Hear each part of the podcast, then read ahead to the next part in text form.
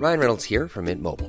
With the price of just about everything going up during inflation, we thought we'd bring our prices down. So to help us, we brought in a reverse auctioneer, which is apparently a thing. Mint Mobile unlimited premium wireless. Ready to get 30, 30, bit to get 30, bit to get 20, 20, 20, bit to get 20, 20, bit to get 15, 15, 15, 15 just 15 bucks a month. So, Give it a try at mintmobile.com slash switch. $45 upfront for three months plus taxes and fees. Promo rate for new customers for limited time. Unlimited more than 40 gigabytes per month. Slows. Full terms at mintmobile.com.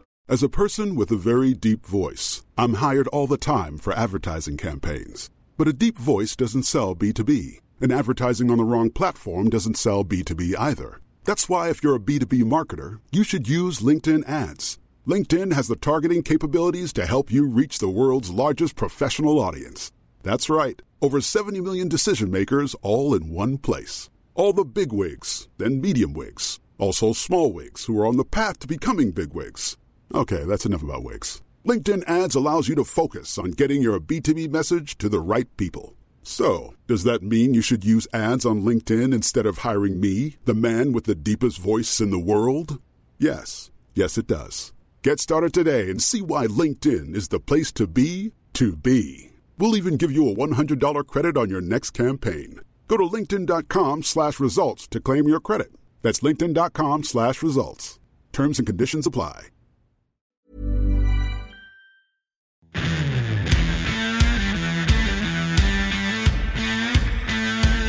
Kylie Olsen and Music and Me is about the way songs impact our lives, from the records our parents played to the first single we bought, and even the one we want played at a funeral.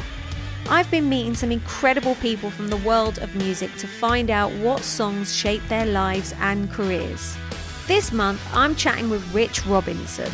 We have an open and frank conversation about his fallout with his brother and former bandmate of the Black Crowes, Chris, and his incredible new group, the Magpie Salute. So, Rich, um, thank you for chatting to me for music and me. It's good to, to finally meet you. I feel like I can't believe our paths haven't crossed before. Exactly. It's Yeah. been a it's been a long time. yeah, exactly. Um, so I always start the show um, with um, a question, uh, which is basically if a song was to come onto the radio now that would remind you of being at home as a kid, something that maybe your parents always listened to, what would that song be? I mean, I guess I would say uh, you know, Carry On, that Crosby, Stills, Nash and Young. Yeah. I mean, we used to. I, those, some of my earliest memories of listening to music was that song, in particular. My dad loved it, so. Not, not, it's not bad, is it, to start there, Not really? a bad song. Not a bad song. No. Uh, and do you still listen to them? Yeah, and St- and you know Stephen Stills and Manassas and all of his sort of solo records and Crosby, Stills, Nash and Young and Neil Young. I mean, the whole just kind of I think it laid a blueprint for you know the sort of more organic view of music that I've always involved myself in. You know. Carry on. Love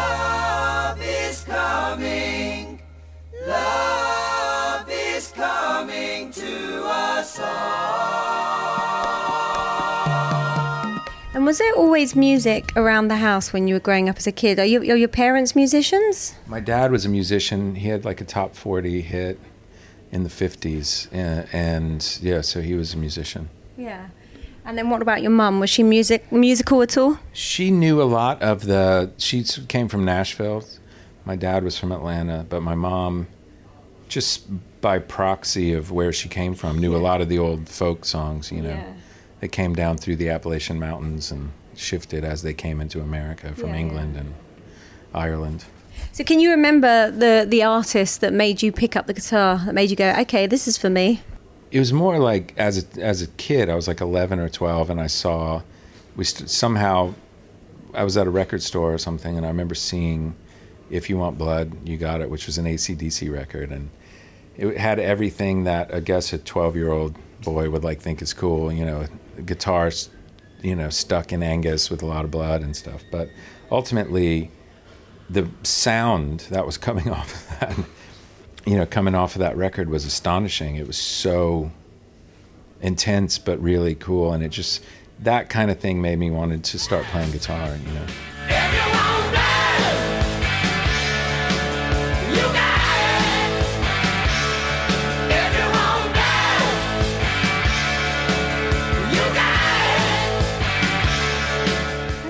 That's interesting because that's that, yeah, that's like a proper rock sound, isn't it? And then you've got this with what you did with the Black Crowes and what you're doing now with um, Magpie Salute. It's very it's much more in the I suppose it's country rock, isn't it? If you want to pigeon, if you want to try, try and pigeonhole it, which I don't think we should always do, but if we have to, Yeah, I don't know. I just think of it as music. I mean, you know, things like, you know, Led Zeppelin 3 or, you know, Crosby, Stills, Nash and Young or Bob Dylan when he went electric. I mean, all of that is, um, you know, it's such a broad palette that we choo- that we pull from, you know. So if you look at, you know, what I look at rock and roll music as, which is what what I play, you know, it was Joni Mitchell to Neil Diamond to the Rolling Stones to Zeppelin to the Beatles to Sly and the Family Stone to, you know, uh, anyone in between, you know, and all the influences that they pulled from, coming from that American music and where it kind of met sort of the English folk sort of songs that came down. You know, you have African influence, you have all these things, and then that is what sort of created this modern platform that we all exist from. Although I think most modern music is today has really drifted away from that. Um, but it just covers a lot of ground. It's such a broad sort of spectrum of music, and that's kind of how it should be. I do think we tend to over force ourselves to categorize it because it really comes just down to selling. You know what I mean? It's sort of creating like a toaster oven. You know what I mean? This one's a vacuum cleaner. This this genre is a toaster oven, and this one is this. Instead of looking at the overall sort of music and what it means on a bigger scale, instead of worrying about making it some sort of product. You know? yeah. So do you feel like that's kind of where you are now that you're sort of able to just or do you feel like you've always had that? You know you've always been able to do just what you want to do or you've you've have you felt the pressures of okay we've got to make a hit record? Do you feel like now that you can kind especially because the record label you're on mascot which is a good label for they that they sort of let bands do their own thing. So do you feel more that you can just do your own thing or did you always feel like that? So I always feel like we were able to do that. Mm. And I mean, the Crowes never, the Black Crowes never tried to force. I mean, we never tried to write a hit. We didn't know how to write a hit. They just kind of came. You know, I mean, we were making incredibly unfashionable music when we made our first record, and I was 19. And so we just got together, made this record, and that was cool. And it, was, you know, sold seven million albums, and it was it was a big deal. And the way I see it is, when we were signed, no one really cared enough to tell us what to do. And then after the first record, we were sold so many records, no one could tell us what to do. So we literally just were, you know, I just did what we wanted. You know, we after Shake Your Moneymaker, we went in to make Southern Harmony, and my brother and I wrote the record in two days, and we recorded it in eight days. and insane but people at a label would be like, I think you need to rethink this, you know. But that was like, we just got off 22 months of touring, 350 shows.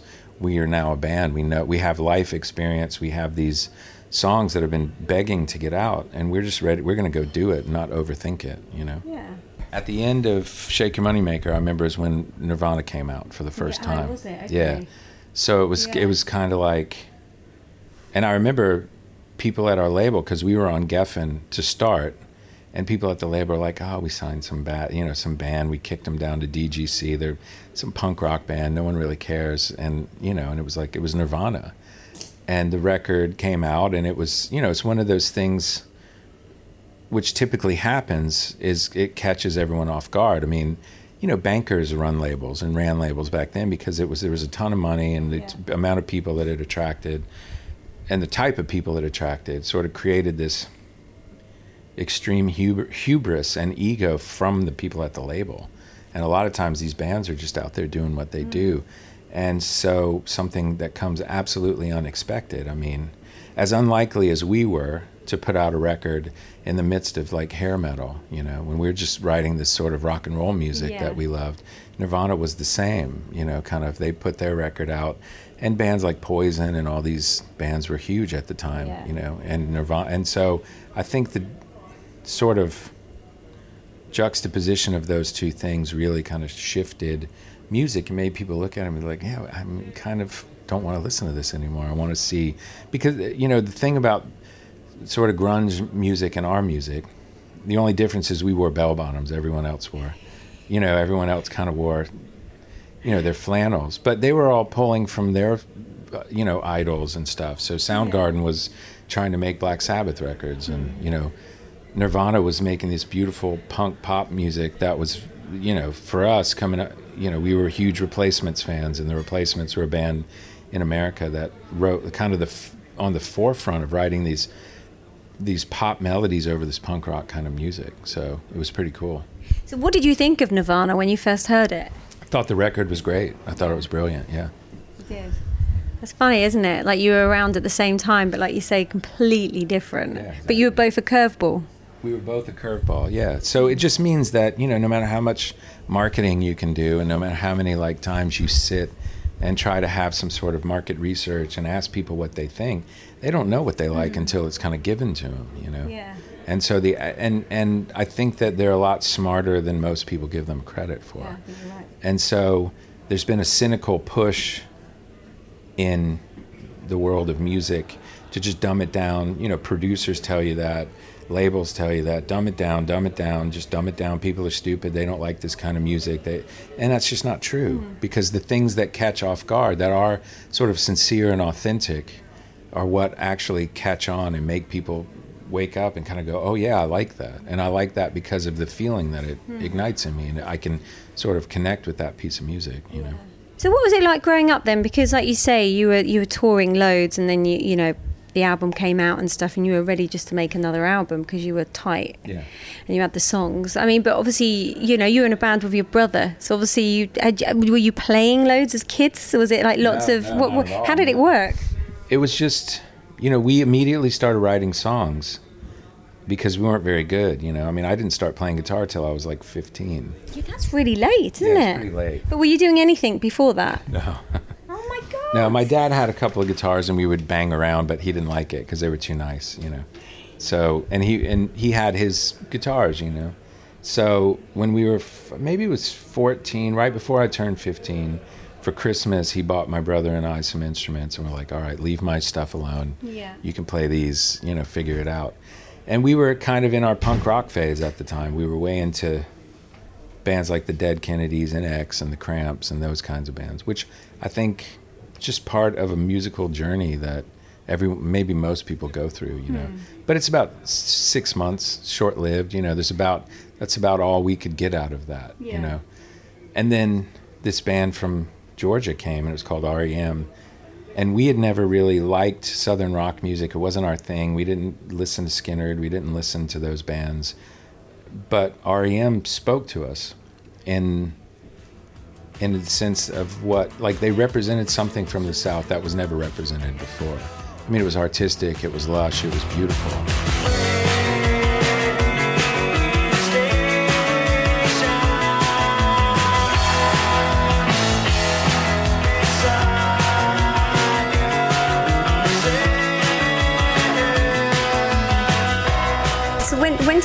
That you were going to do it professionally? You know, you could you could be a musician.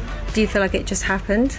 Yeah, there was no planning, never a plan. Just kind of was like, oh, let's do a band, let's do this, let's figure this out. You know, there was no, you know, no.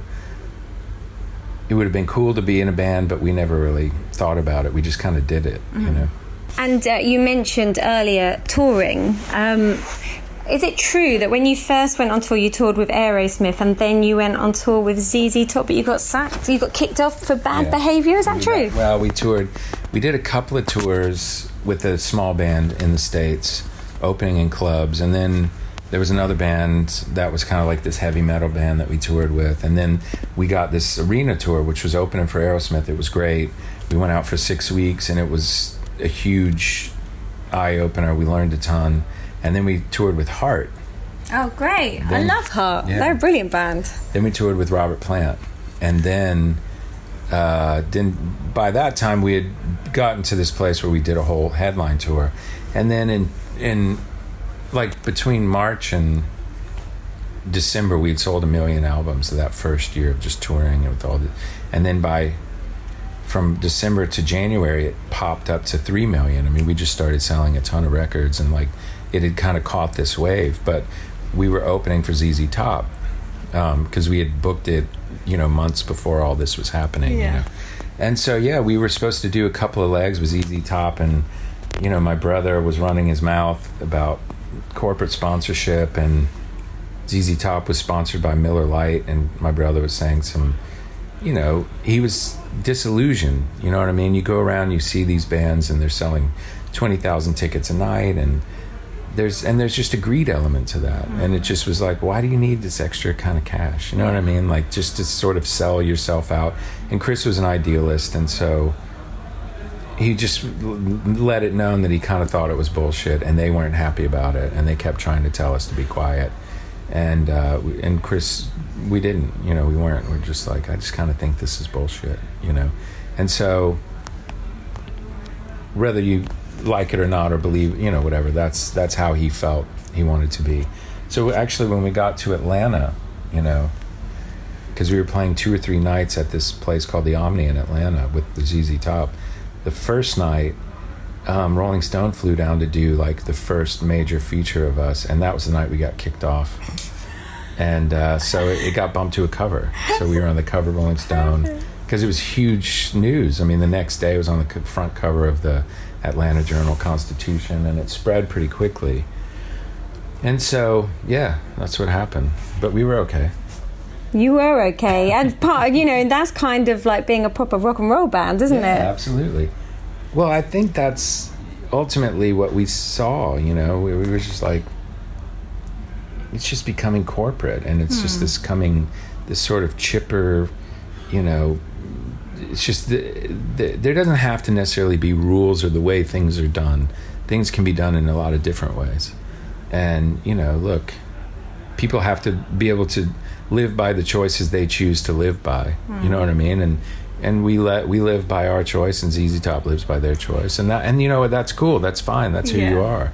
I mean, now that we're older, we're just kind of like, eh, you know, look, they were doing what they do, but it was really up to us to choose whether we wanted to be a part of that or not. But we were kind of too young not to see that. Yeah. You know what I mean? Yeah. So we, we took a stand.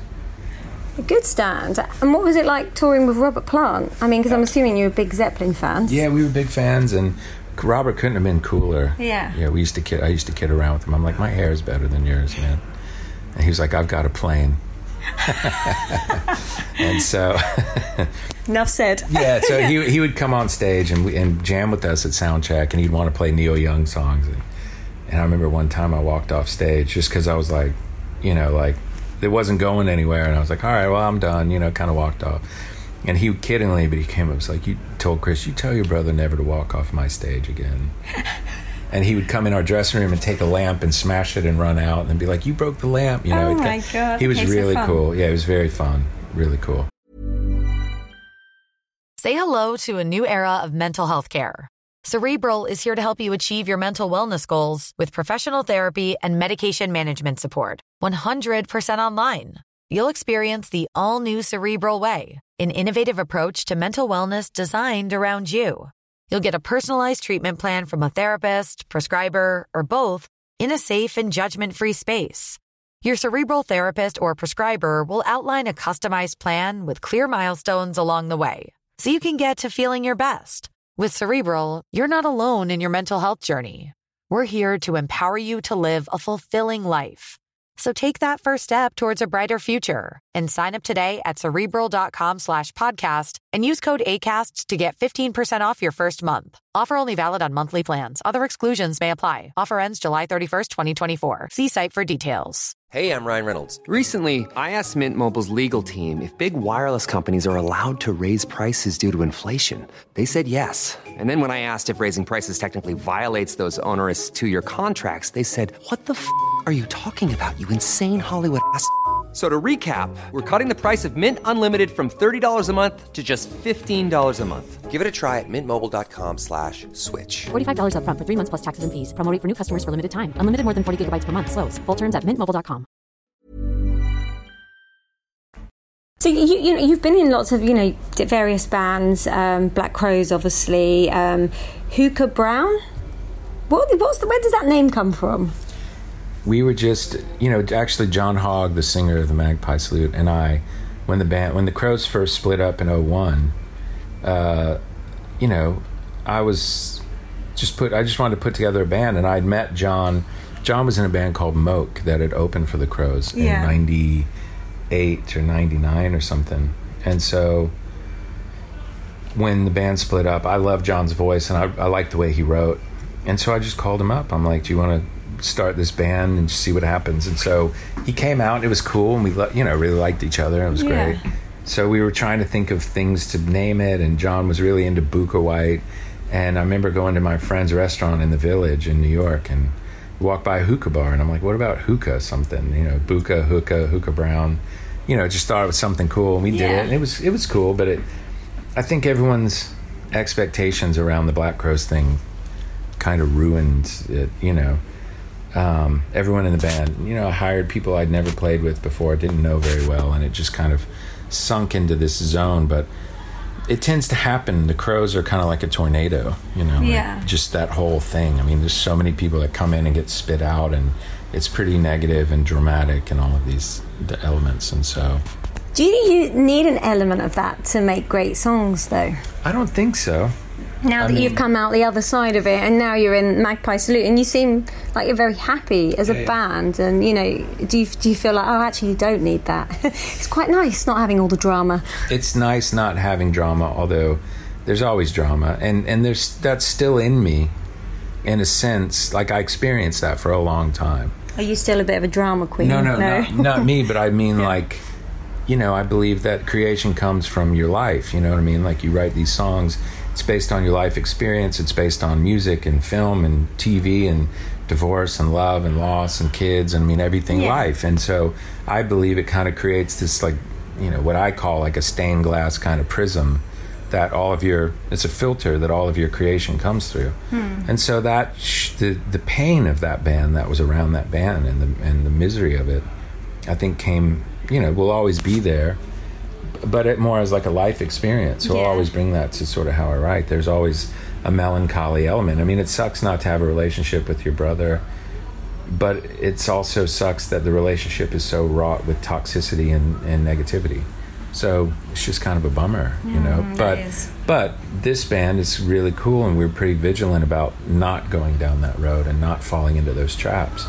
I don't want to sit in the back lounge and like bitch about everyone and just be immature jackasses like Yeah. most bands are. you know what I mean? Like fuck that guy. When he played that solo, he's a dick. You know, whatever it may be. We don't do that anymore. We all, like me and Mark and Sven, all experienced that in the Black Crowes, hmm. and we are pretty sensitive, highly sensitive about not going down that road. That's fair enough. I can understand that completely. So, do you think that you'll ever be able to sort of build a bridge with your brother again and maybe go down the Black Crowes route? I don't think so. I mean, I think it's it's just one of those things. It's just too too volatile, you know. And it's um Were you always like that as kids as well? no, I mean, I, I kind of consider our family. Re- we were really close family. It was just four of us. It was me and my brother, and my parents, and so it wasn't.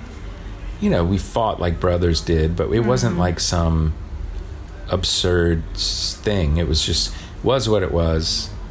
Sometimes we were smart asses to each other. Sometimes we fought, but it was never like that.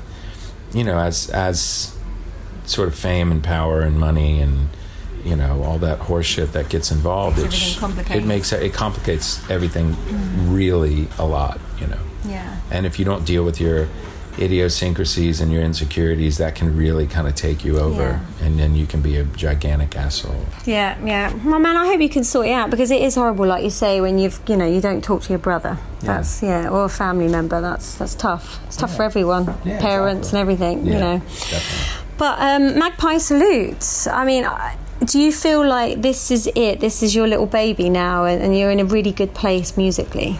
Yeah, absolutely. I mean, the reason I put it together was because I was thinking about as I get older, you know, it's kind of cool to make solo records, you know, because like I kind of liken it to finger painting, you know what I mean? I just get to get in there and do whatever I want. It's hmm. cool. It's like, you know, no one's going to tell me, you know, not that anyone ever did, but it's like, man, we could try everything. And it's cool. But it's just you in a studio, Yeah. you know? And so I was thinking about sort of like band dynamics and dynamics of being a human and as we get older and the things we have to deal with as we get older as people, you know. And then really trying to be grateful for the things that ha- that have happened. I mean, there's been some astonishing things that have happened in the Black Crowes, touring with the Rolling Stones and having Jimmy Page be in our band for a year, and you know, Bob Dylan knows my name and told me I wrote a beautiful song. You know what Yeah. I mean? Like these things that in a million years I could never imagine. Yeah. You know, and so I was, I, I'm looking, you know, I, I looked at it, I was like, well, you know, look at these amazing things, you know, things hmm. touring with Neil Young and, you know, and all of my favorite heroes. And, you know, how does that, what, you know, what does that, how does that play into sort of my life experience? And Uh, it, it made me have a tremendous appreciation for the people that I have these amazing sort of musical relationships with. People that you know when they come in the room with me and I can write whatever I write which is pretty unconventional. This is the way that I write music. I play in multiple tunings and different time signatures and these kinds of things and there's a lot of subtlety to it. And it's just how I've always written and it's natural to me. And to have these people that I don't have to I can just play something and they just jump in and what they play is perfect. And you know what a cool gift. I mean what an amazing thing to be able to deal with you know? Yeah. I had it with my brother and I, but you know Mark Ford Eddie Harsch from the Crowes I had that. And then also my guys from my solo band my drummer Joe Magistro and John Hogg and these people. And I was like wow this is amazing.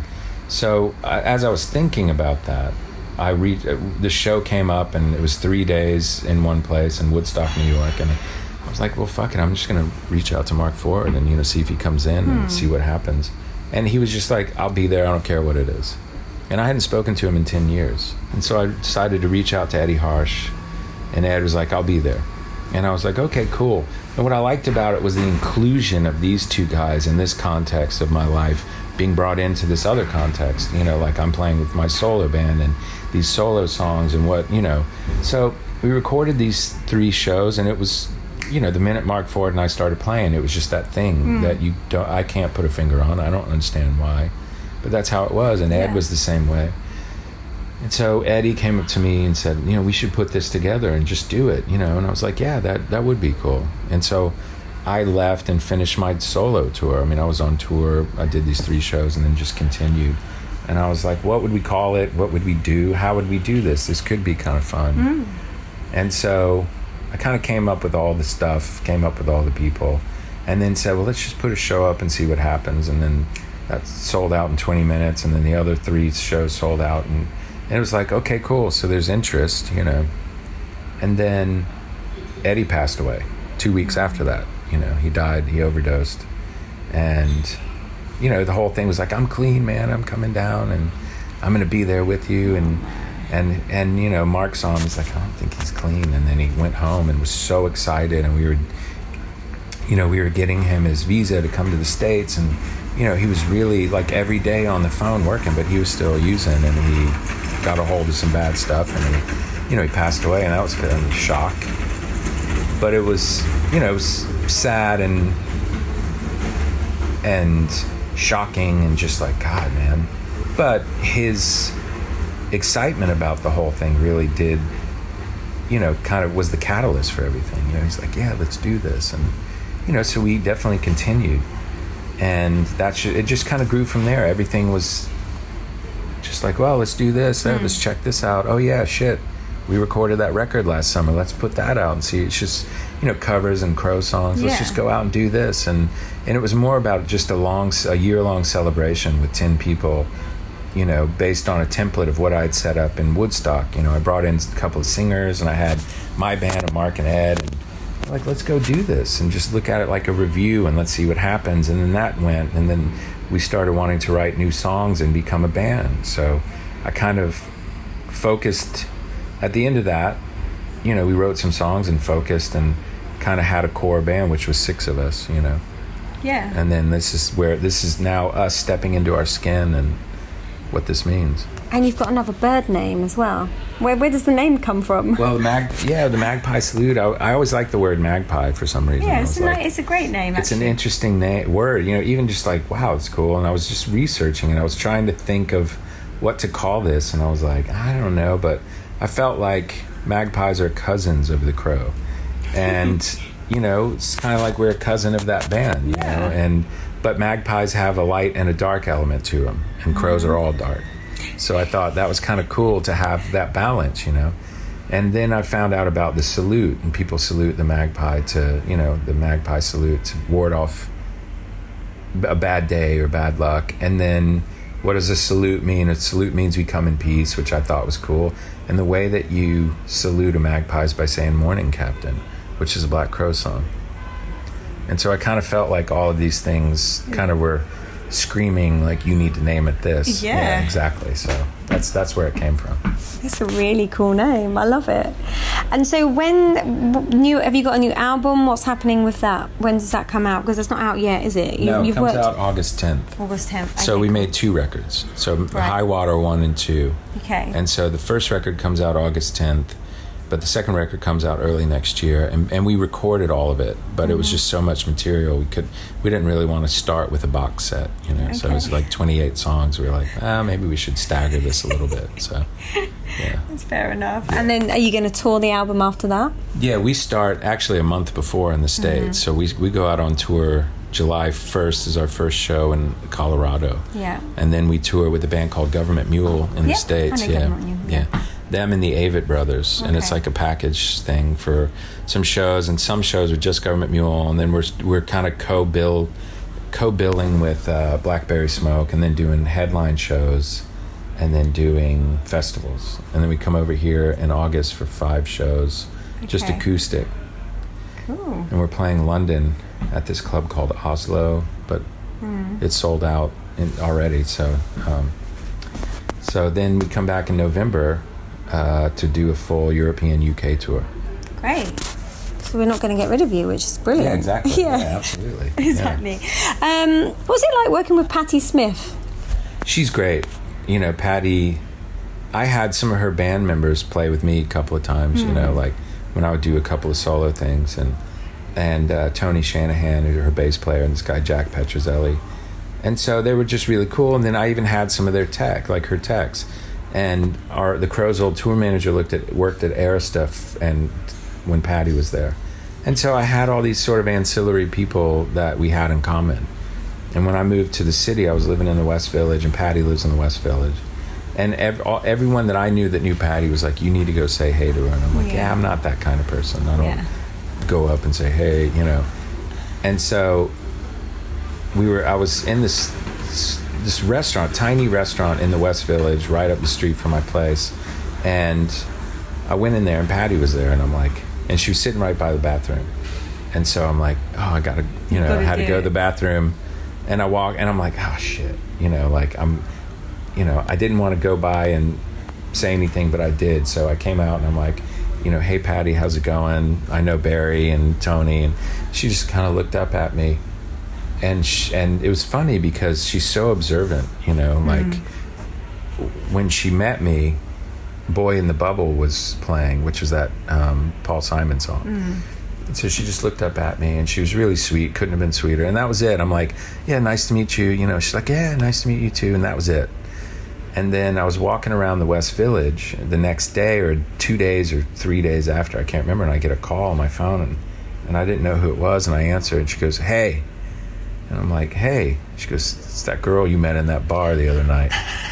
And she, you know, she's and I was like, she goes, it's Patti. I'm like, oh, hey, oh, hey, Patti. You know, she goes, I got your number from Barry.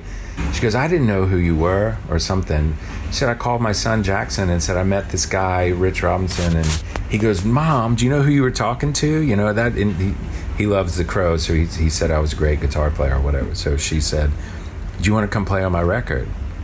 And I'm like, yeah, yeah, that'd be great, you know. So she was doing a covers record, and she she goes, I don't like Paul Simon. I kind of think he's an asshole. But when I met you, Boy in the Bubble was playing on the PA, you know, in the in Yeah. playing on the music in the restaurant, and I figured that was a sign. So maybe you should come play on my record. And I was like, okay. And then she chose to do an Allman Brothers song too. Yeah. Midnight Rambler. And she said that she was a writer in the 70s and that she one of her first interviews was interviewing them, the Allman Brothers who were playing at Madison Square Garden, and she just thought it would be cool for me to play on it. And I was like, "Yeah, that's great," you know. That's an amazing story. and That's a we- really cool story. and it was cool and then and we just became friends you know so i played in new york and she would come sing and then i had her open for the crowes a couple of times Mm-hmm. And patti would get on stage and sing and, and you know write lyrics just Yeah. on the spot and it was amazing you know so what a wonderful story. yeah exactly Yeah, I like that stuff. Just how it happens by accident and quite organically. absolutely Yeah. yeah. and she's one of the most open people i've ever met and open to things like that so it just kind of and i'm pretty open about that stuff too so it's kind of cool Yeah, brilliant. Oh, well, Rich, it was lovely chatting to you. Thank, you. yeah absolutely These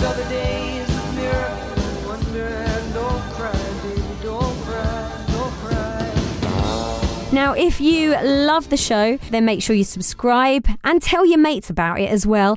And if you have any suggestions on who you think I should get on next time, then please let me know. I want to hear from you. Get in touch on Twitter and Instagram at Kylie Olsson.